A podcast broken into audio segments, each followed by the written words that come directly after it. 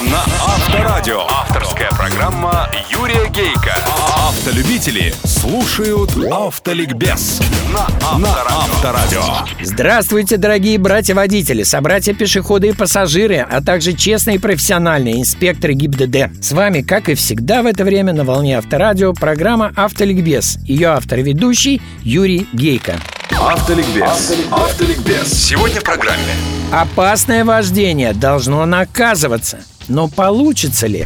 Автоликбез. Автоликбез.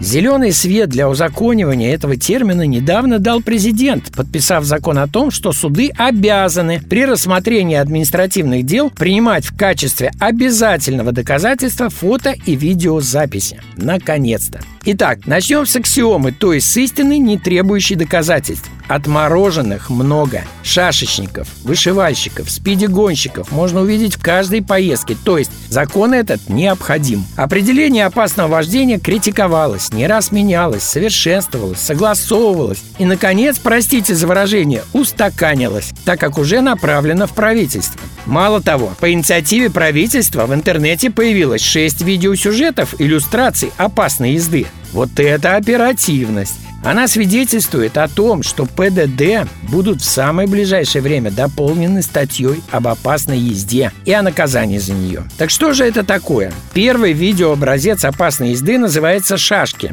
Ну, по-моему, тут комментарий не нужен. Обращу ваше внимание на неточность формулировки одного из признаков опасной езды. Цитирую. Перестроение при интенсивном движении, когда все полосы движения заняты, кроме там случаев поворота налево, направо и так далее. Вопрос. Если все полосы заняты, то как у лихача получится в них перестроиться? В том-то и дело, что шашечники снуют из полосы в полосу со свободного места на свободное. Но тем не менее, при разборе нарушения вопросы здесь вряд ли возникнут. Слишком уж оно зрелищное.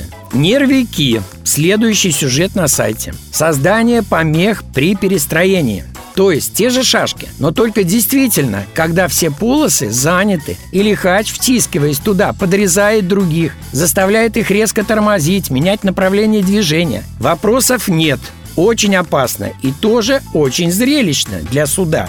Торопыги. Третий сюжет. Официальная формулировка – несоблюдение безопасной дистанции до движущегося впереди транспортного средства. В видеосюжете ситуация дана подробнее. Как правило, самой левой полосы спешащий фарами, сигналами, упертостью в задний бампер сгоняет тех, кто, по его разумению, медленно едет. Тут тоже вопросов нет, и разночтения вряд ли возникнут. Грядки. Следующий сюжет образцов опасной езды. Формулировка – несоблюдение бокового интервала. В большинстве своем это байки и скутера, мчащиеся между рядами по разделительным. Но и автомобили тоже, когда они ни вправо, ни влево едут безо всякой рядности. И тут вопрос. Власти что, хотят ликвидировать главное преимущество двухколесных? Пробка проникаемость? Уверен, не получится. Следующий видеоролик «Воспитатели». Необоснованное резкое торможение перед другим транспортным средством. Да, есть чудаки, подставляющие зад своего автомобиля тем, кто им не понравился. Но, честно говоря, нетипично,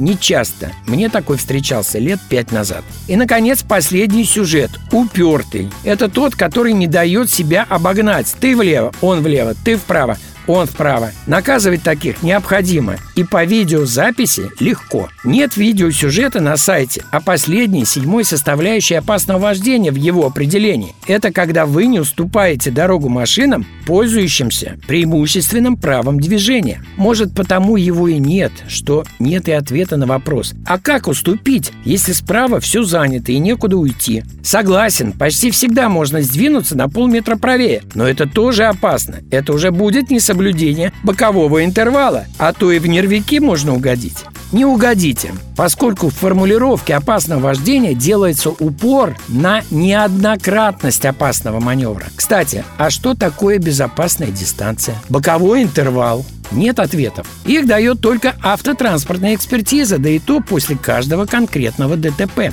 Но есть великое и простое правило, которое хорошо действует в Европе. Я видел это не раз. Которое в разы увеличивает пропускную способность дорог, уменьшает пробки и выбивает почву из-под всех шашечников. Вот оно. Запрещено движение в левом ряду при свободном правом. В наших правилах оно действует, к сожалению, только на автомагистралях и за городом, где скорость 80 и более. А зря. И последнее. После определения наказания за опасную езду, а это, на мой взгляд, должно быть тысяч пять, не меньше, ее видеообразцы надо показывать не только на каких-то сайтах, которые надо искать, но и на всех телеканалах, во всех автомобильных программах. Может тогда, что и получится. Автоавторитет Юрий Гейко. Юрий. На сегодня достаточно. Удачи вам, друзья, на дорогах страны жизни. И запаса вам тормозного пути. С вами на волне Авторадио была программа «Автоликбез». Ее автор и ведущий Юрий Гейко. Автоликбез на Авторадио. Авторская программа Юрия Гейка. Автолюбители слушают Автоликбез на Авторадио.